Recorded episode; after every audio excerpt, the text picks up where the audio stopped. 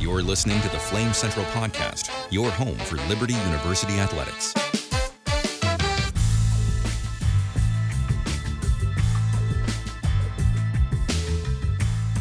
Okay, we have a really exciting guest on today's show. He ranked number one in the nation in total points, total field goals made, and three pointers made. I'm Who is it? I'm talking about Darius McGhee. Oh, that and I- guy. you know, we're what is this like his farewell tour, right? That we're gonna No, have a don't even- conversation with him we- because I don't know if you've been living under a rock, but there was about a two minute video that was posted on Liberty Basketball. I'm sitting here crying my eyes out. Darius has this nicely written letter to Liberty thanking everyone, and then at the very end, I'm back. Wow. That is just like the best news that any of us here at Liberty have ever heard because this entire year we're like, oh my gosh, this is Darius last year. What went into that decision and, and why are you coming back? We're so excited. But I'm just saying, tell me more.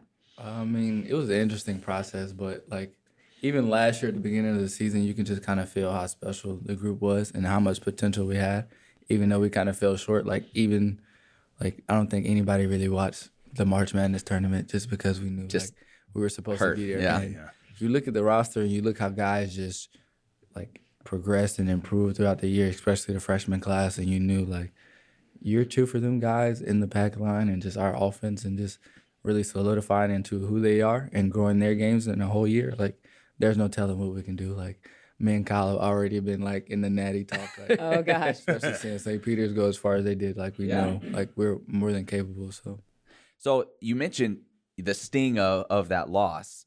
Do you feel like had that gone differently, that you may not be sitting here today? Do you feel like that played a role into your decision at all, the way that the season ended? Uh, for sure, because definitely going into like this year, we wanted to go like get the fourth ring.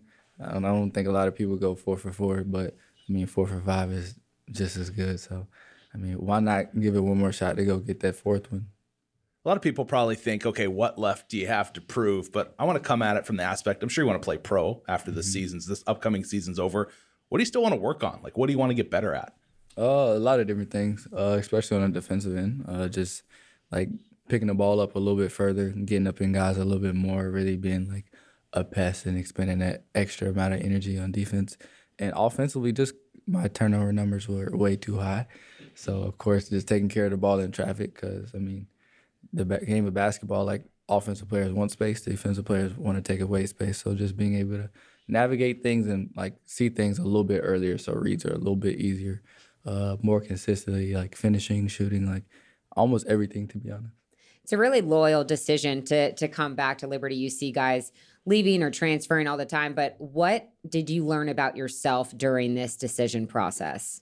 Um, just like I think a lot of college basketball players struggle when like you kind of hit that wall and your coaching staff is like being honest with you. Everybody has the same goal. Everybody wants to win. So a lot of times you come in had high hopes and you hit that wall and you get that constructive criticism and you may take it the wrong way. But like on the flip side, going or dabbling in the professional process, you also get that validation and like, wow, they're saying the same thing my coaches were mm. saying. So my coaches were actually being honest with me. It's kind of like your mom growing Yeah, up, right? right, All right, right. mom, you're right. Yeah. and granted, like I've always trusted the coaches here. Right, so right. just to get that validation is like I know in this fifth year, like even with the mindset of going to get this fourth conference championship, I'm gonna grow tremendously in the process because I know my coaching staff isn't gonna let me just take it easy or, you know, Yeah. like you said earlier, like a little farewell tour. tour like nobody's ever thought of, thought of it like that. So It's not going to be like Coach K, all these people giving you gifts at every road game and stuff. It's not going to be like that. Yeah, not. no, I don't think so. Uh, take me into the timeline, though, of this decision because, you know, the season ends. There's no indication that this is even on your mind or this is a possibility. The longer it went, I started to hear some people that would be like, hey, haven't heard anything from Darius. What's going on with him? And you start hearing a little bit of that. But take me into the timeline from the end of the season until you know that video came out and you let the world know that you're back. What what was the thought process? How kind of long did that decision take? uh, if you want the honest answer, I do. That's that's yes, No, preferably yes. probably like a week after the season ended, like I pretty much knew, coach pretty much knew. So it was just a matter of how do we keep this Yeah. concealed. You, long you was it just kind of like I just I think I want to do this, but but I don't want to rush the decision. Is that kind of where you were? For sure. Like we definitely weighed options and like, you know, got as much feedback as possible, even though we kind of had an idea what was gonna happen, just to make sure like we were making the right decision. So You know, Coach McKay isn't very private, so you would think he would have like when he found out, he would have this like big, huge celebration party. That's complete sarcasm. Yeah. No one's like picking up. I'm sure he Yeah, did. I'm sure he was having Yeah. a party. Yeah. We just didn't know about Yeah. it, Behind the doors or we didn't get invited. Yeah, that, that could be. Hey, I heard a rumor. Tell me if this is true. Did you shoot two versions of that video? Like just leaving the door open in case you decided not to come back? Is that is that legit? So by the time we shot the video, Yeah. we knew uh, like what was gonna happen. But the way that the what makes the video so good is because we shot it in a way that like if I did decide to go, they would just cut it and it wouldn't have Yeah. been no I'm back. So it was kind of like Alternate ending. we can just edit it. Right. But Oh my it- it gosh, I made it got really chills. good. Yeah. Well, I like the ending the way it was. I think- yeah, I think it's that better the that right way call. for Yeah. sure. All right, so while everybody's laying in wait, kind of trying to see, okay, is Darius coming back? Did you have anybody reach out to you, like with any like really heartfelt messages of thank you for everything you've done for the program?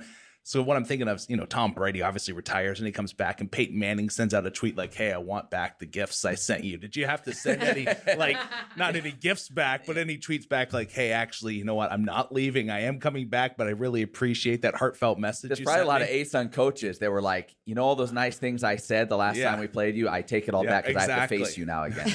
I don't know. It's interesting. Uh, I didn't have to return any gifts. uh, the messages at the time was kind of close to the season, so it was kind of like in the moment. So I think the hardest part was trying to hide it from my old teammates because like they're playing professional basketball, so they're asking me, "Hey, Darius, like, what's next?"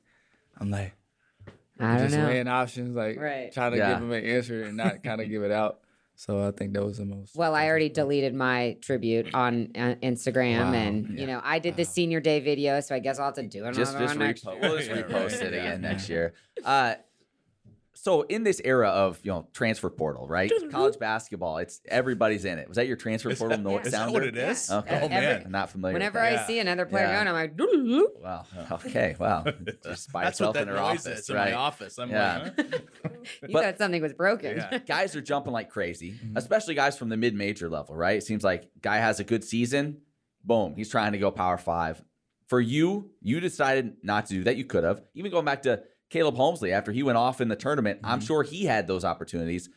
What is so special about Liberty as a program? Why did you decide like, hey, if I'm coming back for another year, I'm gonna do it here? Uh, like I said earlier, like when you get that validation of like your coach's opinion and you know that they're being 100% honest with you and they want nothing but the best for you, no matter like growth is what you want as a player, as a person. So no matter how rugged it is, how easy it may come, like that's what you want. So I don't feel like there's any other place that would help me grow more in both of those areas than here. So why not do it for a fifth year? But the transfer portal, portal, in my opinion, is like it's tough to do, especially like you think of my situation. You being a senior, you have one more year left, Right. So try to acclimate yourself in a whole nother program. You have to learn their system, their language, how they talk, how they maneuver, and try to like figure it out on the fly. I think that's really tough to do in one year. But I also do like like because some players they get stuck in situations where their head coaching or their coaching staff they up and leave. So I do think like it allows them to you know step out and see if they can find other opportunities that are similar that like they can kind of fit themselves into in those type of situations. But as far as you meet a brick wall, you meet some hardship, and you just want to escape, I don't think that's the answer.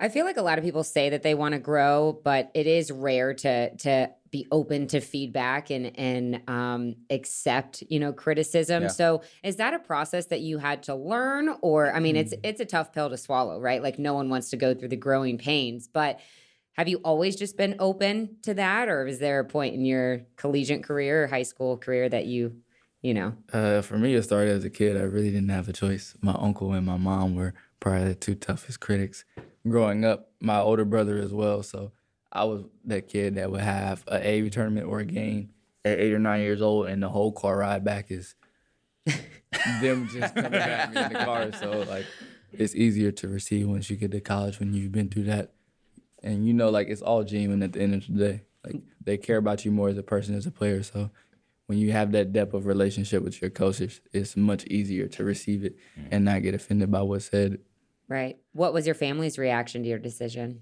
Uh, my mom knew, but like everybody else pretty much didn't. They they had no idea. I think they all were expecting me to like say announce that I was going pro. So, but they were all supportive of the idea, and it was just like we have one more year of driving to Lynchburg. So. the, the one interesting thing too about this transfer portal area or, or, or, or, or kind of era that we're in is that there's a whole legacy thing, right? Like guys that maybe could have stayed at, at a school and been a star there, and for the rest of their lives, they go back to that school and they're a legend and they're in the Hall of Fame and all that stuff. And I feel like a lot of guys are giving that up, right? For a shot at whatever at another place.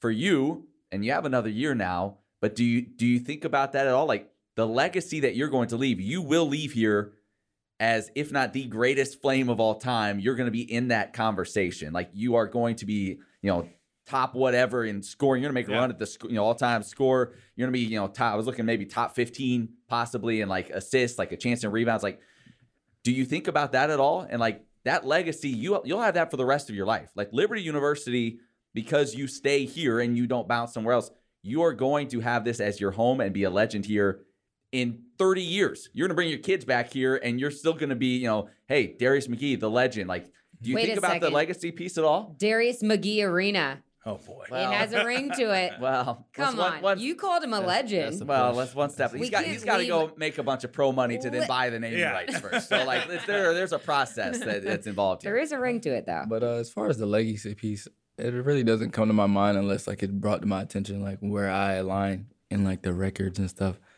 But it's for me, it's mostly like how do I like achieve the goals that I have as far as like our team goals and how to back to like growing the most because in college basketball you want to grow as a player, but you also know what you're working towards. You also know that everybody has dreams of playing professional basketball. So not only are you preparing to win this game, but you're also preparing for your future, your life, how you want to provide for your family. So, like, I mean, the legacy, the legend, that isn't like my ideal perspective right now in this moment. But I'm sure down the road, I'll look back and I'll reflect on what I have accomplished and be appreciative of it. Yeah.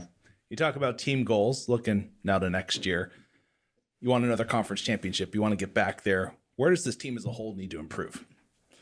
Uh, it's crazy because we have a beautiful foundation because we get everybody back besides Keegan, and Keegan was a like tremendous asset in his leadership and the way he led this past year trickled on to a bunch of guys, and you can even see the freshmen are talking a little bit more in just the summer. So I think as long as everybody keeps moving in that direction and like just going super hard and working on their individual skill sets, like everybody got a an end of the year meeting and they got what they needed to work on. So as long as they approach this summer and hit it really hard and stay true to that, like there's no telling what what we can do. Well, I, I know speak for all of us in all of Flames Nation when we say Mm-hmm. We're glad we're going to have this conversation and glad you're coming back for another year. Yeah. I know just you know thinking so much about where this team has gone and what they've accomplished, it just didn't feel right to see your career in that way. So I hope we we uh, we get a, a different ending this next season. It ends the way that you want it to, and uh, yeah, we're fired up. Right. Really means a lot that you took my advice. Um, I know Emily played a vital role as a consultant Yeah, and a, a mentor. So wait, before we let you go, what will you be doing other than, you know, playing some basketball, practicing and everything? I heard you have another hobby that you've picked up That's correct. recently. What is it? Disc golf. Disc, golf. Oh We've boy. been going super hard playing disc golf. Super hard. super hard. Yeah, yeah. Everybody, a lot of the team. A lot of the team, but I would say me, Steven uh, Burgraff, and Gabriel McKay are probably the most consistent ones. We played uh, Paul McBeth's pro course, Oh yeah. Oh, wow. like almost in Bedford. Yeah, super tough, thousand foot holes. Who loses the most discs?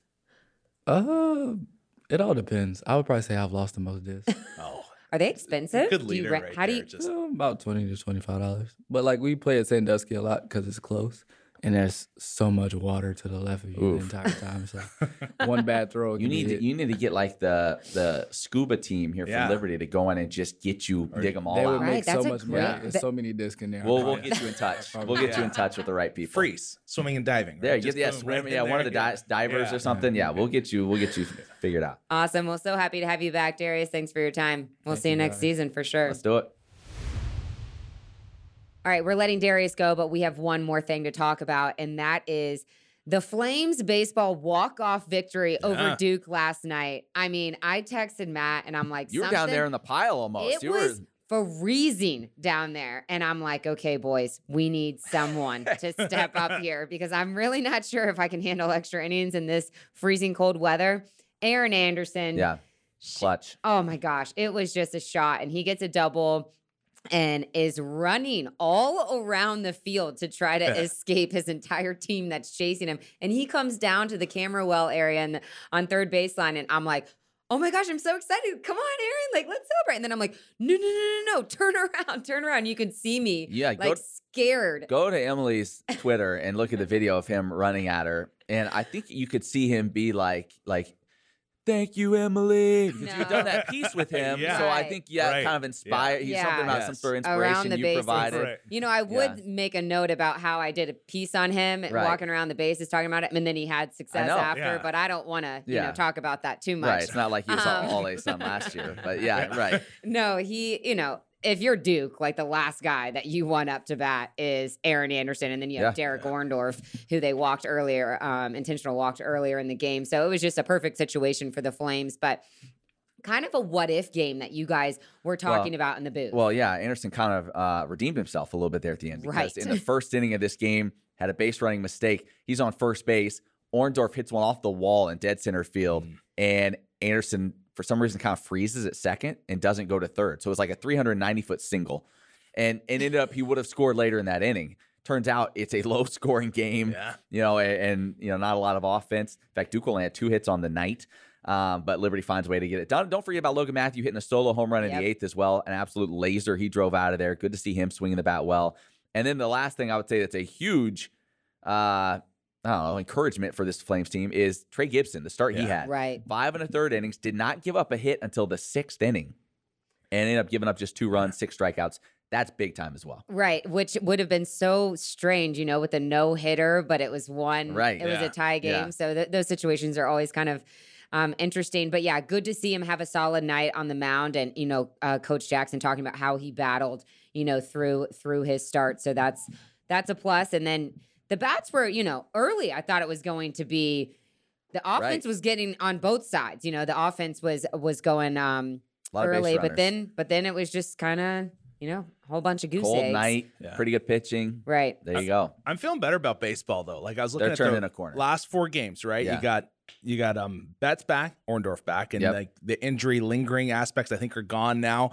And then like you said, Logan's hitting the ball better. Uh, the big thing though is the pitching. Like Yeah. in all their last four games, you've had a quality start. You know, and even Adametz in the was it the third game against KSU. Yeah.